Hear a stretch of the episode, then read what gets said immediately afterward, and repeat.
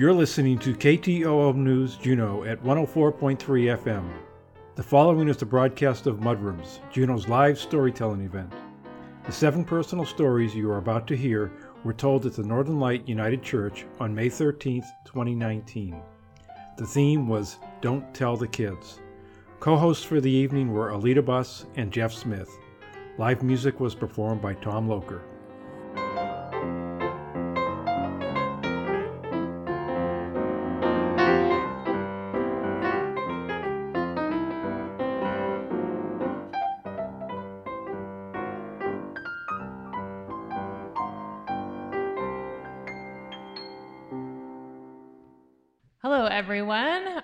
I'm Buss, I'm Jeff Smith.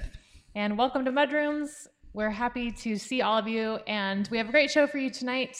The theme is um, "Don't Tell the Kids." Jeff, do you have any "Don't Tell the Kids" stories? I do have a don't tell the kids story. I was a teacher, so I have plenty of those. But um, I used to teach south of Bethel in a village called Tuntatuliak. I was there for three years, and in my third year, we had a new principal, and our attendance was a little bit lower than we wanted it to be. So we came up with a creative idea to try to boost attendance. So if you're familiar with fantasy football, it kind of followed that idea. We sat in a room with all of the high school staff and the principal, and we had a big list of all the kids in the high school, and we did a draft. We made teams. So the idea was that if your team had the best attendance, they would get a prize at the end of the week, at the end of the month. We'd update the kids. So we're sitting there round one, you're picking that kid that's there every day, 7:30, ready to learn, right? Round 15, you're like, "Oh god, I don't want to get stuck with Billy.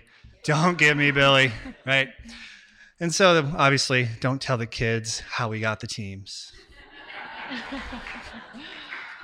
That's such a perfect story tonight. Um, yeah, I think there's times when maybe not telling the kids is beneficial to the kids and and the parents both. No doubt, you're going to find that out tonight from some of our stories, definitely. Some selective truth telling. Yeah, I think we have some some zingers for you. So, without further ado, All right. Our first storyteller tonight is Kristen Cox. Kristen has made Juneau her home for 24 years. Her teenage daughter was born and raised here. Kristen is a veteran storyteller, mostly to audiences of friends and family, though you may remember her from her first mudroom story about dissecting a human large intestine. Fun times. Please welcome Kristen.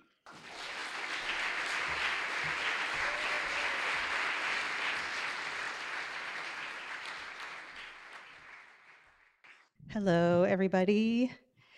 Um, so, a few years ago, my daughter and I rafted the Tatshenshini River. And for those of you who aren't familiar with that river, it runs about 100 miles north of Haines in the Yukon um, down to Dry Bay um, near Yakutat. It's about 150 miles. It takes about 10 days to float. Um, it's very remote and pristine and beautiful, lots of big glaciers and big mountains. So, maybe you don't know that um, the Tat is a UNESCO World Heritage Site. It was protected in 1994 um, by an international treaty between the US and Canada. It's one of the few watersheds, entire watersheds, that's protected.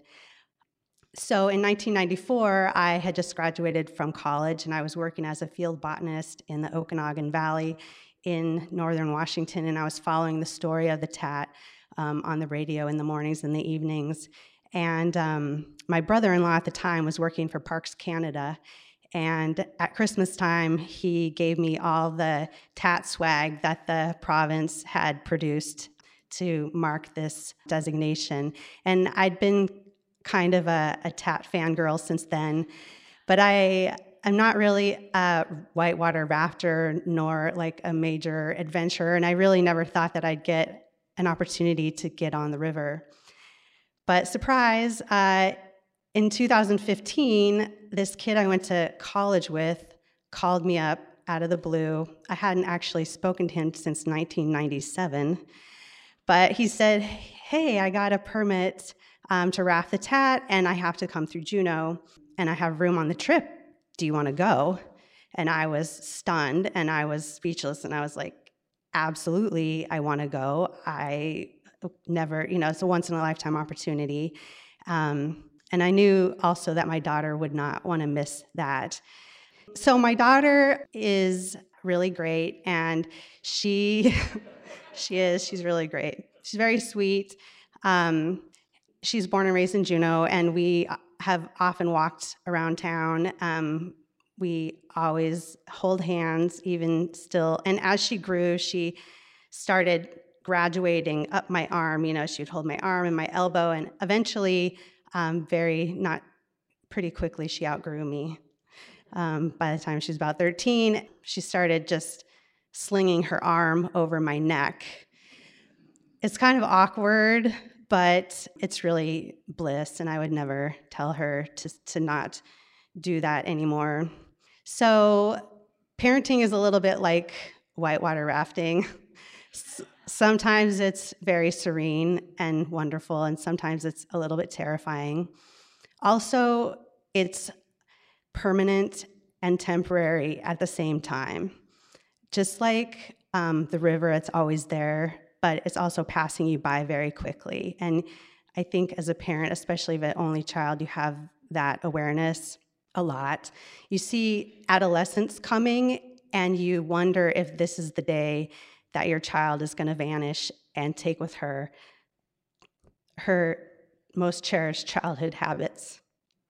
This isn't a sad story, but I knew I was going to get choked up anyway. anyway, moving along. So, the Tat is not known for its white water. It's not really a white water river, and all of the white water happens in the first 40 minutes. Yay. Now, I had not been in a raft since the 90s, and my daughter had never been rafting ever in her life. Um, so why not start, you know, with a 10-day remote wilderness trip? So it was not a um, it was not a professionally guided trip, but my friends were experienced guides, and I felt very confident and um, with them. So off we went. There were three rafts, and um, we were traveling in the last raft, and there was an oarsman, and there were three of us in the front bench with my daughter in the middle. We were going along, everybody's having a great time, getting wet, bouncing around. It's, per- it's great, it's, it's really good. Um, and then suddenly, out of nowhere, I guess, um, a giant hole appears in the river. And I mean, like a very, very big hole. And um, we're watching the first two rafts negotiate around this hole. And the second raft hits a rock really hard, and the woman in the front bounces out of the raft. But fortunately, she gets hauled back in really quickly. But in the meantime, my oarsman is, was preparing for a rescue, a potential rescue, and, and at, during that time, we got sucked into the vortex of this hole. Um, the oarsman started pulling hard on the oars. He's screaming to hang on. The raft swings sideways, and we literally drop into this massive hole. The, the woman on the right side of the raft jumps to the top to keep the raft from flipping over, but I'm on the bottom side of the raft. And it right when we hit, I felt my hands slip off of the, the frame of the raft, and I felt myself tipping out of the raft. And there was this wave just roaring up inches in front of my eyeballs, and I just it happened kind of in slow motion. I thought, this is it. I'm I'm gonna go in and I'm literally gonna have to swim for my life. It was terrifying. And then in the next moment, literally the next moment, I'm sitting straight up, staring into my daughter's face, and she's smiling, and she's got these big eyes, and she's just like having a great time, and I am stunned I'm speechless. I'm my mouth is like I don't know what's happened. I'm not even wet. And then I realized what happened. She had her arm around my neck. And when I tipped out, I, I, reached, I went past the tipping point, but I must, when I reached the end of her arm, she just hauled me back in by my neck. It was a miracle, also probably somehow related to parenting. I don't know, but so she saved my life, and um, she hates this story. Teenagers don't like it when you tell stories about them, especially when they involve saving the life of your parent, maybe I don't know. But so if you see her around town, you know, don't tell her that I told you.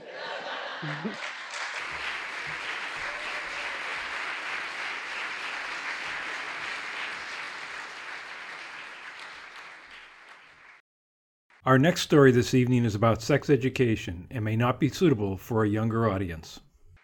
Our next storyteller is Connor Lendrum. Connor Lendrum loves sex, sexuality, flirting, romance, and the exploration and discussion of all of it. He has spent the majority of his thinking hours pondering the cornucopia of relationships available to us all if we have the desire and the tools to explore them, and how setting the foundation early can significantly lower the difficulty of those explorations. Here's Connor.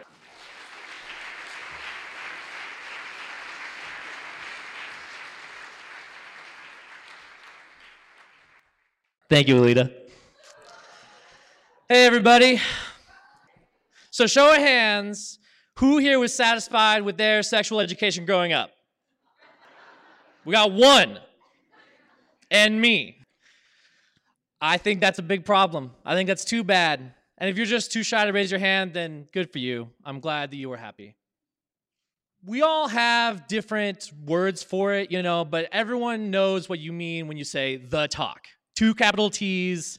It's very unambiguous, pretty universal in the United States, anyways. And first, I want to talk about my dad. He was never given any kind of sex talk of any kind. He grew up on a farm, and as far as his parents were concerned, uh, that was all the education he needed. He grew up watching animals get birthed, watched them making the babies before they got birthed. He was involved in a lot of it. And but his parents never talked to him about sex, never talked to him about the dangers, about the emotional parameters that are really fairly uniquely human. Um, and let's see, my dad was born in 1948. And he grew up in rural California on a farm that his family had worked on for generations. My mom, the closest thing that she ever got to a talk was when she was 12. Her mom opened up her door to her bedroom, threw a paper bag at her where she was sitting on her bed, and said, Hey, you're gonna need this soon, probably, and closed the door and left. And inside this brown paper bag was a sanitary napkin and one of the belts used to hold it in place. It's if you don't know what I'm talking about, Google it when you get home or ask someone sitting next to you.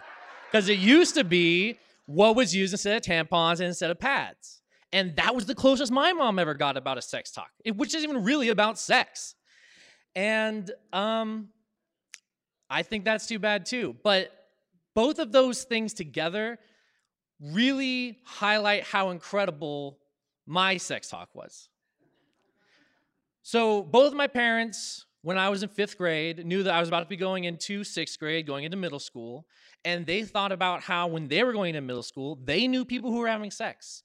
And let's be clear, there are people in middle school right now who are having sex, no matter how terrible an idea that might be. That's just part of reality. It happens. I knew people in middle school when I was in middle school who were having sex, and it's important that people recognize that that's a thing. So when I was in fifth grade, my dad and my mom made a plan.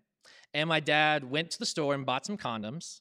And he sat down with me um, to talk. But my brother, who was a year younger, was like, There's no way that you guys are having a secret meeting without me. So he came too. Because Cole is always involved.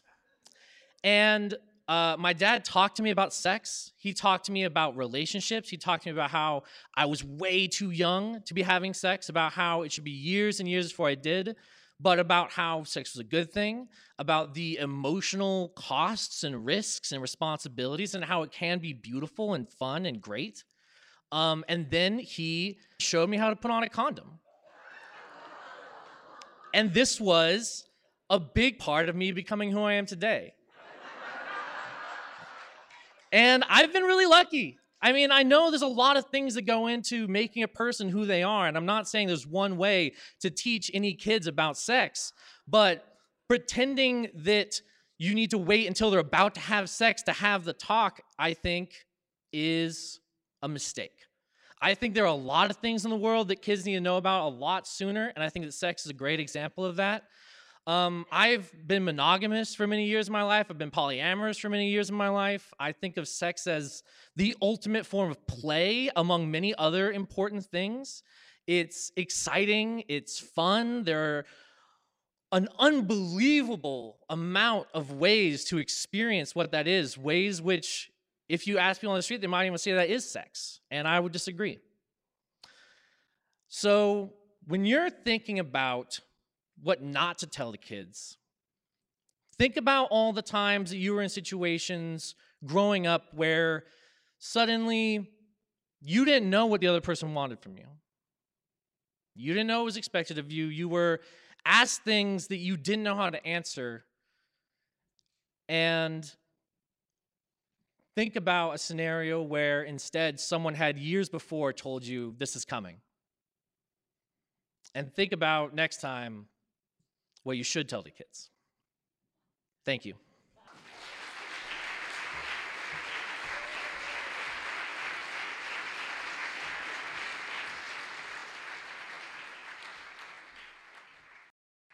Our next speaker is Chip McMillan.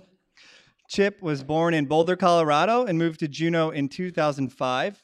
He's a retired professor of education and is now studying to be a whirling dervish. Please welcome Chip.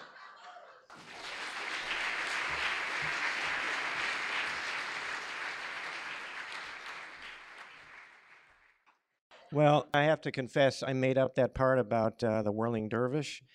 Uh, I'm not a whirling dervish, but um, Donald Trump gets to make up stuff every day, so why can't I? So, my story is um, one I've already shared with my teenage daughters who are back in the side there, and so it's too late now, but it might have been a mistake sharing this story with them. And uh, it goes like this My friends, Mark and Chris, and I endeavored to hike the 38 mile Paria Canyon, southern Utah, uh, March of uh, 1978. And uh, Chris right away shared that he had brought along psilocybin mushrooms to, quote, enhance his canyon experience. And uh, a little background might be useful here. Uh, in the 60s, uh, psilocybin mushrooms and LSD were investigated for their medicinal and uh, psychedelic properties. Uh, some of you may remember Timothy Leary. He uh, had a course he titled the Harvard Psilocybin Project. Uh, you can guess what the students did. It was uh, the most popular course uh, at Harvard. but by the 70s, these psychoactive substances had taken on a, a different flavor, I guess. Uh, they were considered basically a threat to national security. Uh, Richard Nixon actually proclaimed Timothy Leary to be, quote, the most dangerous man in America. And uh, at the time, I was personally terrified of any substance that would alter my consciousness, and I was certainly not interested in 10 years in federal prison, which was, believe it or not, what you could get for messing with these things. So this will all be relevant in just a moment. Uh, day one, uh, Paria Canyon, it was sleeting, and the next two days it was alternately sleeting and raining. It had been the uh, snowiest winter uh, for 25 years for southern Utah, and the Paria River uh, filled the canyon from wall to wall. It was pretty narrow those first three days, and it was frigid. Uh, and it was also between about mid thigh to crotch deep.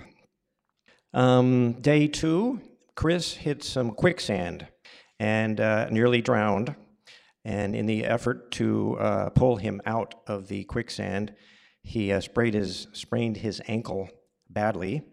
Uh, and the third day, about mid afternoon, I was in so much pain from the cold water, and I am embarrassed to share this, but uh, I was screaming out loud in pain. And it felt, and this is how it felt at the time, I remember thinking to myself, this was, is what it would feel like if my legs were in a freezer and somebody was whacking them with a mallet. And I, uh, I decided I couldn't tolerate this anymore. So uh, I waited for Chris and Mark to catch up to me, and I said, I am climbing out of this canyon. Uh, they looked at me in horror because this was a suicidal idea. I won't go into the details, but it's just not going to happen and live through it.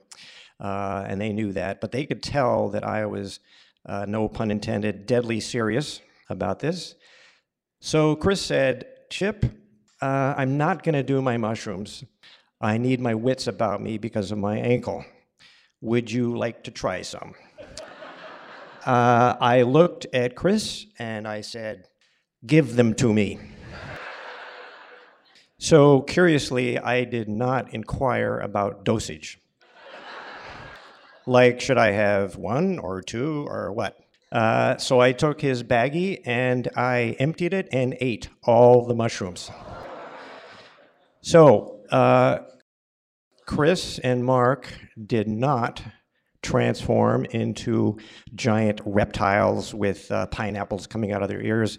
Uh, I didn't see Jesus either, uh, but the canyon did transform for me. Uh, there was this uh, patch of fern moss growing on a seep coming out of the canyon wall, and it was like this pulsating, iridescent green. Uh, and it was like I had never seen anything other than black and white my whole life, and I was seeing color for the first time. Um, so next, I found this uh, insect track, tiny, tiny little footprints in the sand. Uh, and even with a full pack on my back, uh, I dropped down to my hands and knees and I crawled with my face barely a foot off the sand. And I followed this track 20, 25 yards uh, through grass and across mud. And uh, the entire time I was having a little chat with uh, the beetle or whatever it was that made this path. Uh, and then I found a stone that uh, fit nicely in the palm of my hand, and it had this uh, parallel banding uh, yellow and orange and pink and uh, white. And the white bands had this swirling magenta pattern. And it's Jupiter. It's, oh my God, I'm holding Jupiter in my hand. And and then the water of the Paria River was like bath water. It was so warm and it felt so good against my legs. And, uh, and then the canyon opened up really wide, and there were these uh, pillars of sandstone jutting up into the sky, and it was like some kind of, you know, Star Trek planet scene. And I was just in awe. And then up ahead, there were Mark and Chris, and they were just sitting watching me. And I walked up and said, Yeah, what are you looking at? And uh, Chris says, Well, I guess they worked. The mushrooms. So the crazy thing is, although I would claim that the mushrooms saved me, I mean, I really think they did, uh, I have not tried mushrooms since. And that was 40 years ago. So, again, back to the question uh, was this unwise to share this with my two teenage daughters over there in the corner? I'm just curious if you think it was a good idea or not. Lots of opinions. Anyway, thank you.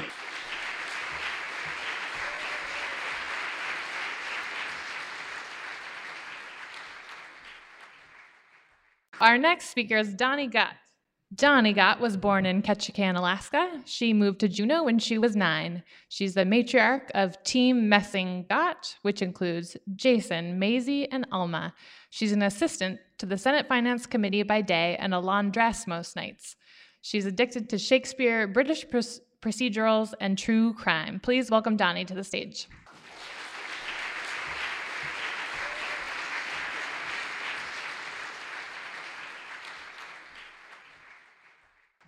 All right. So, in 2014, my husband Jason and I decided that we were going to try and have another baby. we had a seven year old daughter at the time, Maisie. And I don't know if you've met our Maisie, but she is an extraordinary human being.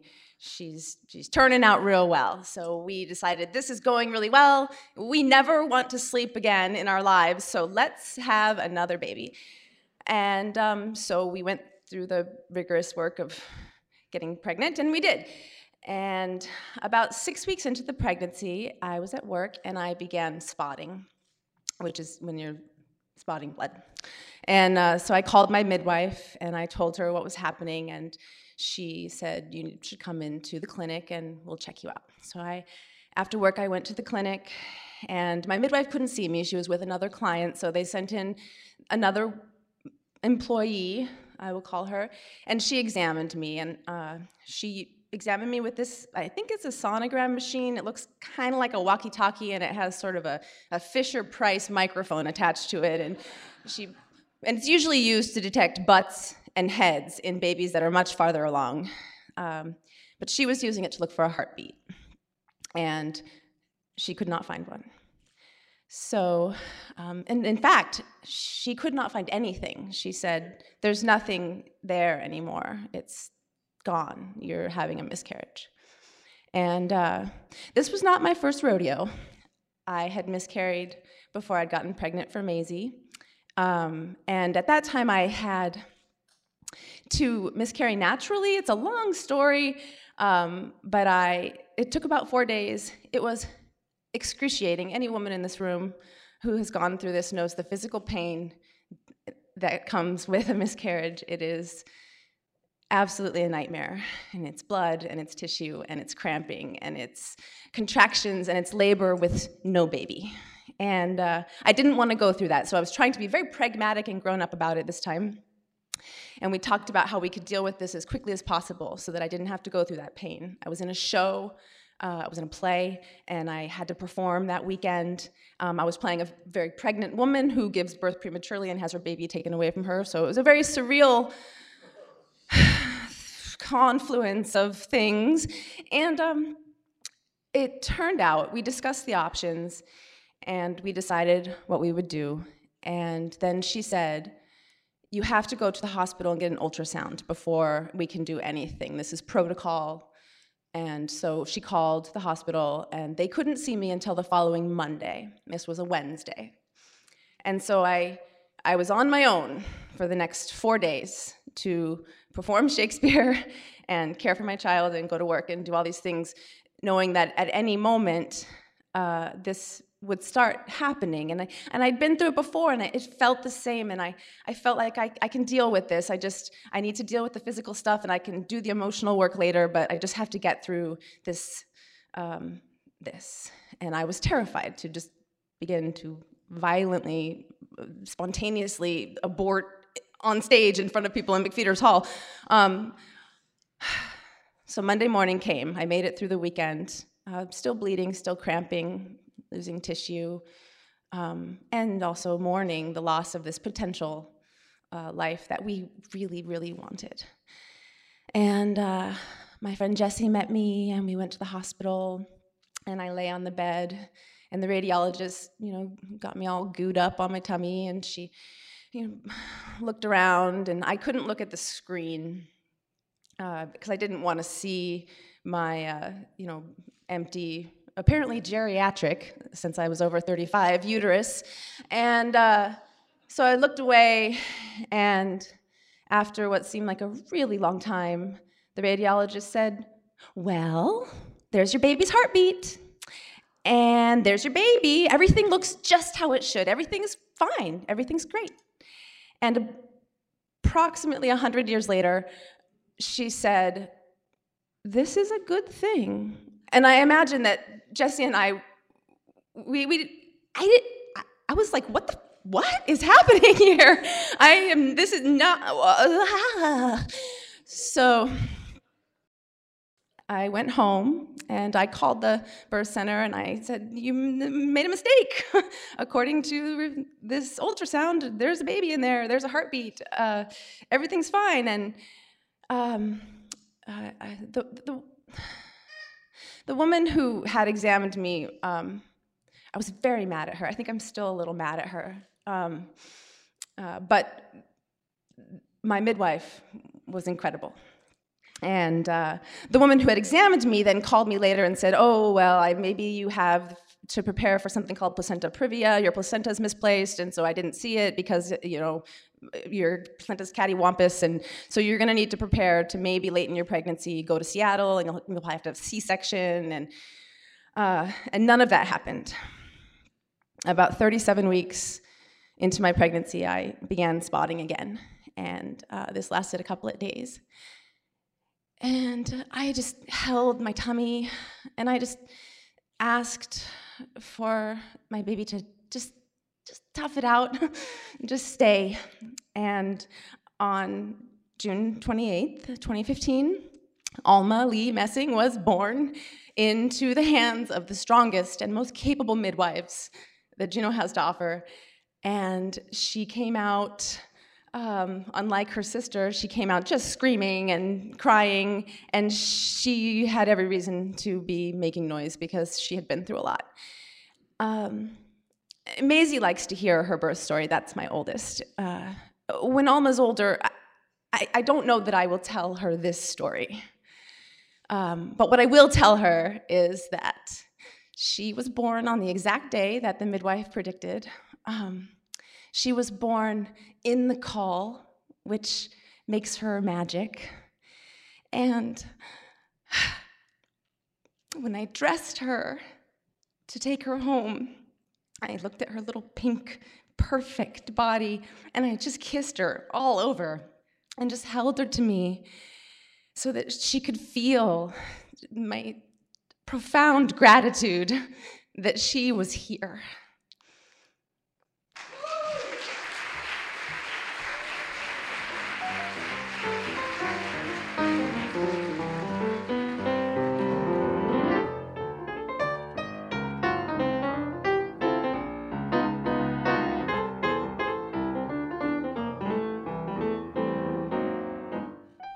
You're listening to Mudrooms, Juneau's live storytelling event on KTOO Juneau at 104.3 FM. These Don't Tell the Kids stories were recorded on May 13, 2019. To see if you have a story you'd like to share, look up the dates and themes for next season's shows on Facebook or at mudrooms.org.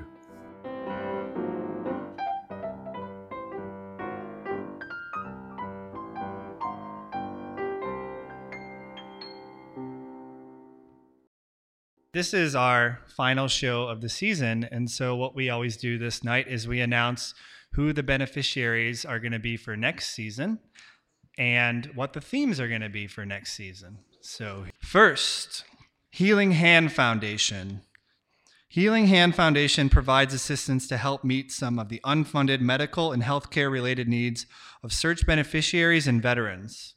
100% of the proceeds will be given to Southeast Alaskans anywhere SEARHC has a clinic in Southeast to help them cover medical expenses. Over the past two years, they've averaged 100 financial assistance awards per year, ranging from $250 to $600 per year. So they'll be one of our recipients next year. The other major organization is Juneau Alaska Music Matters, JAM. Some of you know them as the paper violins in the schools. They use music to promote academic success, especially in the elementary schools, where half of the kids are eligible for free and reduced lunch. So they serve 500 young students who receive an instru- access to an instrument and 90 minutes of music education at no cost. Um, and they bring in teaching artists for that program. So JAM will be our other major. Um, we'll split most of the events between those two, and then we'll do an, uh, one event to KTOO. Yeah. So, one event to KTOO needs no introduction. It's your local public media station with three public stations KTOO, KRNN, KXLL, multiple TV channels, two websites, and a variety of other outlets.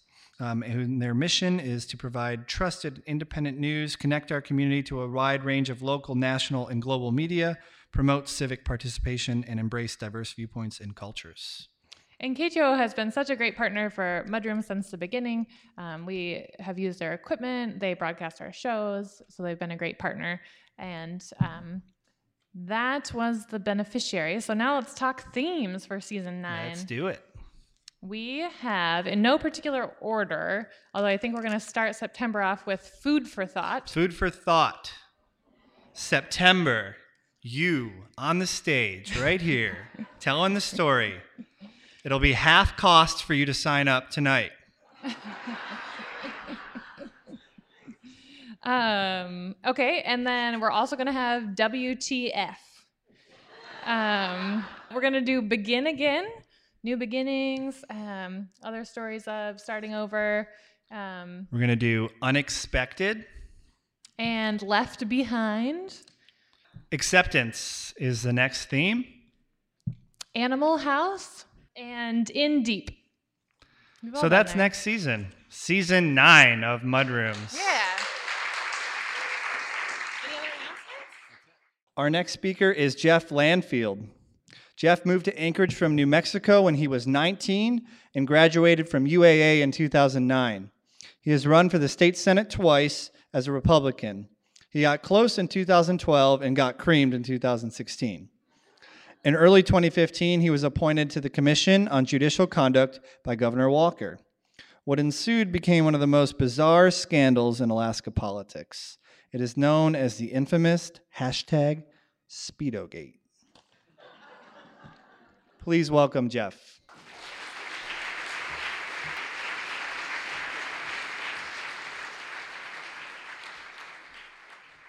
Thanks.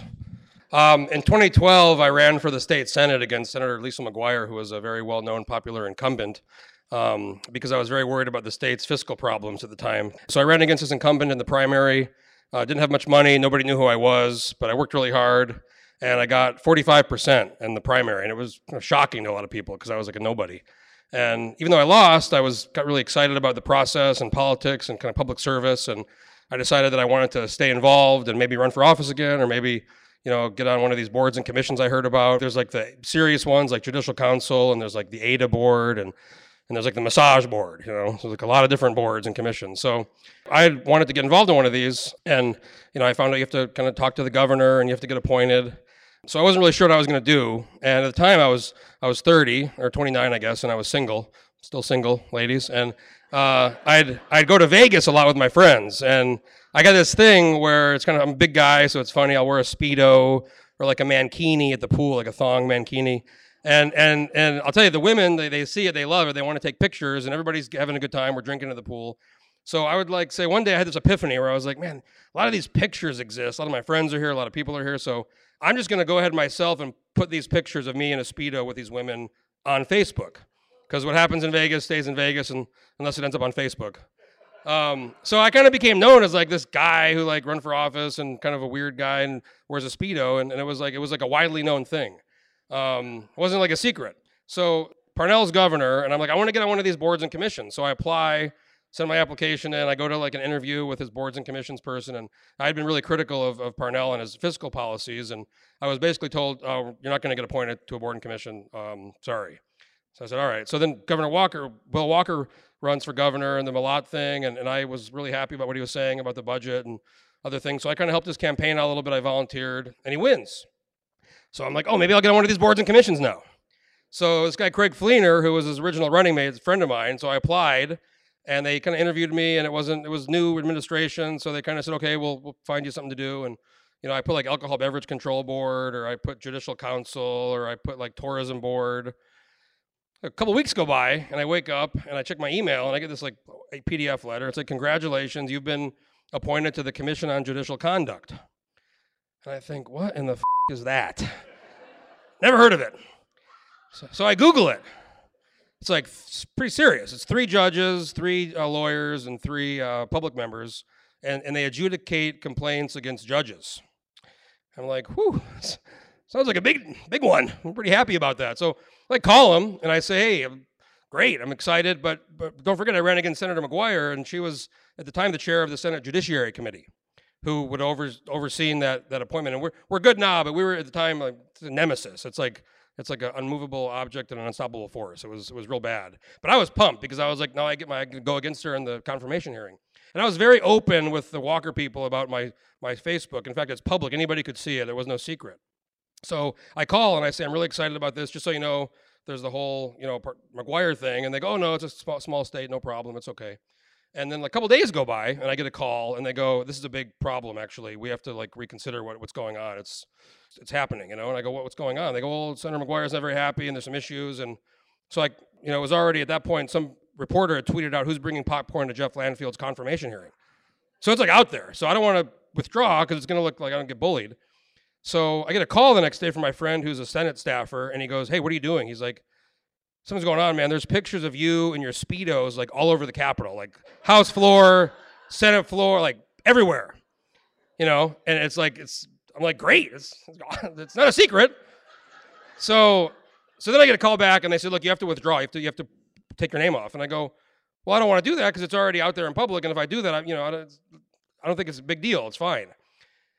I said, if the governor really wants me to do that, I'll do it. But if not, I'm not gonna. I'm just gonna go through the process. So the next day, I get a call from the boards and commissions person, and they go, "You're out. You know, it's out, it's out of our hands. The deputy chief of staff made a decision." And I go, "Well, okay. I I think that might be a problem because people know I've been appointed, and I'm not going to tell them what ha- you know. You guys tell them what you want." So a couple days later, go by the weekend's over. I get a call from reporters. They say, "Like, what's going on? What's your your confirmation hearing?" And I said, well, "I talked to the Senator McGuire. Talked to the go- governor. You know." And then it gets out.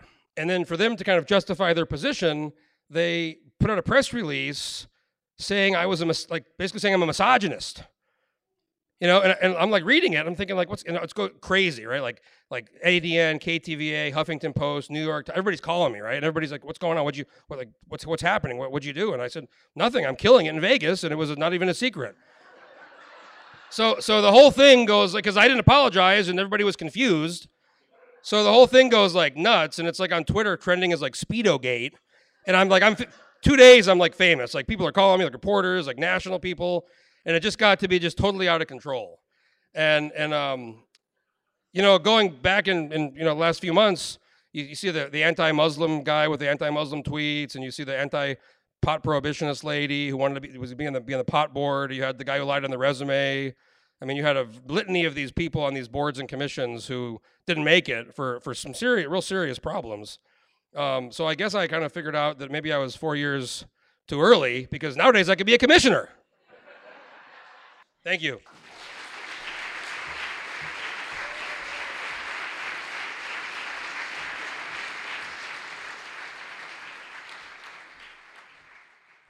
Okay, our next speaker is Logan Lott. Logan grew up in an Air Force family and moved around the world as a child. He came to Juneau at the age of 19. He owns Tongass Fitness and teaches at Juneau Community Charter School. He likes black coffee, good beer, and breeze in donuts in no particular order. Please welcome Logan.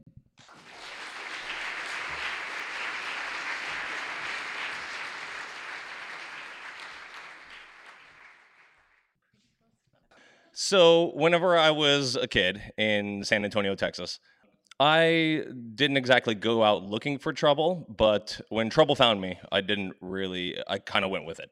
So, when I was a kid, especially when I was like 10 years old in fifth grade, that trouble had a name. His name was Apollo. He was my friend. He actually had a sister named Athena as well. Just side note. So, Apollo, he got me in a lot of trouble. One time, I showed up to school and Winston Elementary School. I show up before sc- school's even started. I show up, and him and another guy, another kid, come up to me and they're like, dude, you'll never guess what Apollo did. I'm like, what? He's like, he used a payphone and he called 911. He said, the school's on fire.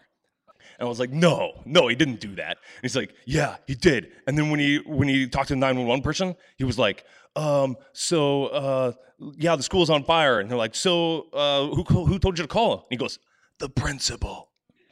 So I'm like, no way that didn't happen. So sure enough, five minutes later, fire brigade shows up with full gear and everything. They're running along, running along, and then they slowly realize there's no fire. And I'm watching this whole thing unfold after it's already been told to me what has happened. But I didn't tell anybody. And then later on, I got taken away from my classroom and by a teacher's aide and I was like, "Oh, I have no idea. Um, what? Why am I being taken away? I have no idea." Because I didn't tell anybody.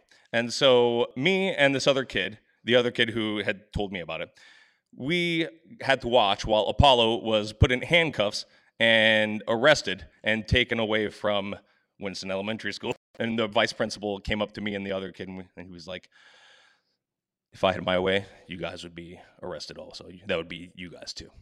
So that's how Apollo kind of started me off on this. So a few months later, um, it was winter break, and I leave my house to go to uh, the the park. And where the park was, it was like two playgrounds and then a gazebo in the middle where people would get married or like the the youth center would have parties or whatever. So I exit my my house and I go out to the park and I see a group of kids huddled around this one part of the gazebo. And I'm like, huh, I wonder what they're doing. So I go out there, and Apollo is leading the way in destroying an electrical outlet. Um, they were kicking it, sparks were coming out, they were bashing it with rocks, they were putting their thumbs and legs and whatever else they could on the electrical outlet to dare each other to get shocked. And they're like, whoa, this is awesome. And um, so about like I didn't I was like I'm not going to include myself in this. I'm just going to watch. And then about like 15 20 minutes go by and I was like I'm doing this. And so I was one of them just kicking this electrical outlet sparks are coming out and like putting we, this one kid was wintertime in Texas which I mean to us it's like up here now is like nothing, right? But this kid had winter mittens on and he puts his thumb mitten like on the electrical outlet, blows a hole in the thumb the thumb part where we could see his thumb through the mitten, and we're like, whoa, so cool. So, and at one point we even put a, a wire hanger in it, like a clothes hanger we, that we found, and we're like, yeah, put this wire hanger, and, like, and we're like, whoa, it's turning orange, whoa! We were like, oh my god, it was amazing. That was that day. That's all we did the entire day was destroy this electrical outlet. So then the next day, we return to mess with it some more. And this time there's less of us. There's like five of us this time as opposed to like a dozen, right? So it was me and Apollo, his little brother Marky, and uh, and these two other kids. And um, so so we're doing the same thing we were doing, kicking it, putting our thumbs on it or whatever, and getting a big jolt of electricity, and uh, it was ridiculous.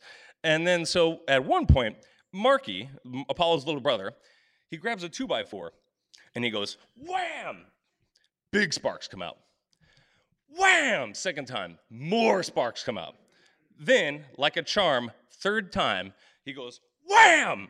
More sparks come out, and then a little fire goes like this. Smoke fills the gazebo, and we start running around like chickens with our heads cut off. We're like, oh my God, what are we gonna do? We see a guy about 30 yards away on his cordless phone, just like looking at us, just like this. And we're like, oh no! So we take off running aimlessly. This is on a military base, by the way. So we just like, we so we take off, we take off running, and we don't know where we're running. We are just running. And our two other friends that I don't remember their names, they hid behind a trailer, tra- like a trailer thing, and we we later ratted them out anyway. But so we're running aimlessly. We ran right by the MP gate, the military police. The MP is standing there, policeman, he has his, his machine gun and he goes, Hey kids, come over here. And we're like, Uh, what? And first thing we say was, We didn't do anything. and then the MP, he looks at me and he goes, I got a description of somebody wearing a red, white, and black jacket just like you. I was like, Oh no. So they put us in the squad car and took us to wherever we, we were like, and um, they actually put us in a little cell. I was 10 years old. Apollo was 10 years old. Marky was like seven. And we were like in this black box with bars and everything. If we would have had a harmonica, it would have been perfect.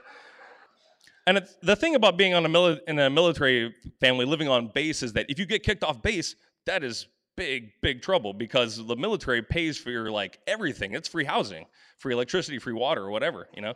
And so if our if we got were responsible for getting our families kicked off base, that would have been like a huge, huge thing. So um, we didn't. Um, I would say like we all got like uh, really good punishment from our parents, um, but also we had to do like three three weeks of community service, and our parents had to be like you know, watching us the whole time. Anyway, that's my story, and now I'm a fifth grade teacher.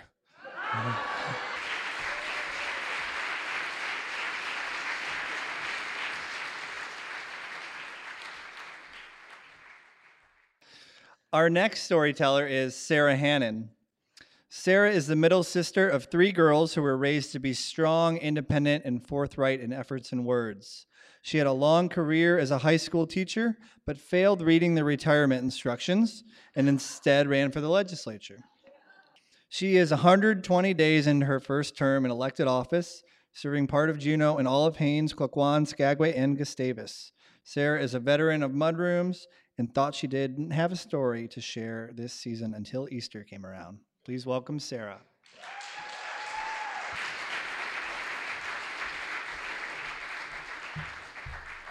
It's so good to be here on night 120 of the legislature. so, this is a family story that's been told for over 50 years in my family. And depending on who's telling it, of course, there's a different perspective. My parents have both passed away, but if they were telling it, it was usually for a laugh. And it was one of those stories told by your parents that you weren't proud of. So I never told this story when I was a kid. And depending on which of my sisters would tell the story, if you were my younger sister, she talked about it repeatedly through her adult years, often in therapy. and her punchline would be how I destroyed her childhood and her life. My older sister would use it to explain that I really wasn't that smart and I cut us off the gravy train. I will tell you that I'm going to tell it from my perspective. And again, since it's been told for over 50 years, some of the facts may have been blended. You can't really tell because, of course, you've heard it so much, which was exactly true. So I'm going to tell you, I'm going to tell it from my perspective. And this is the movie version of my life where I don't look as much of an idiot as my parents might have thought I was. And the timeline at the end, it's the movie version. So I'm not sure exactly how long it took for the culmination to unfold. I grew up in South Central Alaska, and we had a cabin at Kenai Lake, and we spent every Easter there. And in those days, that meant there was snow on the ground. And we got this fabulous Easter baskets. And if anybody grew up in Anchorage, there was one handmade chocolate place called the Alyeska Candy Kitchen that was on Spenard Road. And when they made an Easter basket, the entire basket was made of chocolate. And in my memory, these baskets were this big. They were probably this big. So the basket itself is solid chocolate. The grass inside of it is coconut dyed green with white chocolate, all the eggs and the Easter bunnies. And it meant, of course, the basket had to be wrapped in cellophane. And they were delivered by the Easter bunny outside. And we firmly believed in the Easter Bunny because every year when you went to your basket, there was a trail. You had to follow the trail through the trees and find your basket. And it was a mad rush because we always had dogs and we had Labradors. And so you needed to get out the door before the dogs got out of the cabin in the morning and get on the trail of the bunny rabbit and find it before the dogs got there. And usually most nights of the cabin we slept in the back of the cabin in the bunk room. But on easter eve we slept out in the living room in the hide bed so that we could get out the door before the dogs were let out in the morning. And i'm the middle child which meant i had to sleep in the middle and in the car seat in the back i had to sit in the middle. And you know it's a pitiful thing to be the middle child. But it meant that my younger sister was on the outside of the bed, and she was probably four or five at the time. And I was seven or eight, my older sister was nine or 10. And um, she got to sleep on the outside edge because if she had to get up in the middle of the night for sure, she would wet the bed, you know. So you wanted her, you wanted to be able to push her out if she whimpered and needed to go outside to the outhouse. So it's an Easter morning, and I hear something, and I, you know, can't crawl out of the bed to see what you hear, but I kind of awaken and I turn over and I see, and there's only one big storage room in the cabin, and my dad's coming out of the storage room. And he has a box, and he's got a stick, and there's something on the end of the stick. And I'm, you know, watching him, and he quietly sneaks out the door of the cabin, goes outside. And I can't, I, I was a curious child, so if my little sister wouldn't have been woken, I would have gone over and spied out the window, but I couldn't do that without waking her up, and I didn't really want to wake her up. But dad went outside, he's gone a few minutes. He comes back in, The box isn't there, the stick goes back in the cupboard. And I start thinking, and I'm confused. And I'm trying to figure out what dad's been doing. So when we wake up first thing in the morning, I happen to step over to the storage closet and I look at the stick. It turns out that at the end of the stick was this rabbit pattern. It was a stick with these giant rabbit feet that had been made out of plaster Paris. And, you know, as it came to be, he had gone out and laid a trail, hid the baskets, swept and covered his footprints, and gone on. So, so I see this, and then as I go outside to find the baskets, I say to my older sister, Dad did this. And she's kind of doing the ha ha ha be quiet. And I'm like, I think Dad hid these. And again, she's kind of going the ha ha ha, shut up. And as the day proceeds, or as the morning, as we're getting to the baskets, I'm kind of doing the, I don't think there's an Easter bunny. I think dad hid these. And if there's no Easter bunny, there's no tooth fairy. And my sister, my older sister, is kind of going that, shut up. If you don't believe in the tooth fairy, you don't get any money for the teeth. And then there's a moment where I'm like, and I there's no Santa. And then she's really pissed off. And if you don't believe in Santa, Santa doesn't bring you gifts. And my little sister has been paying attention but not trying to focus on us when, of course, she breaks out in tears because she's only four or five and there are older sisters. I'm trying to bring truth and enlightenment as the middle child to explain to her that there is no Easter bunny, there is no tooth fairy and there is no Santa. And of course, as this rolls out, now instead of us squealing with joy out in the snow in our cute little flannels and snow boots and gorging on chocolate, there are three screaming children, and my mother's doing, What did you do to her? Nothing. And my younger sister spends 20 years telling therapists that I ruined her childhood. And my older sister, who's much quieter and reserved than me, explains to me how I cut us off from ever getting a pony and all the other things because you don't need to bring truth and enlightenment every time you've noticed it. And of course, as the middle child, you believe that you need to make sure that you've pointed out the errors of the ways and connected the dots in case anyone didn't. So um, I was reminded in telling friends about my Easter baskets that you don't have to tell the kids everything. Just because you know something doesn't mean you have to open your mouth and tell them, which makes it a problem in my new job.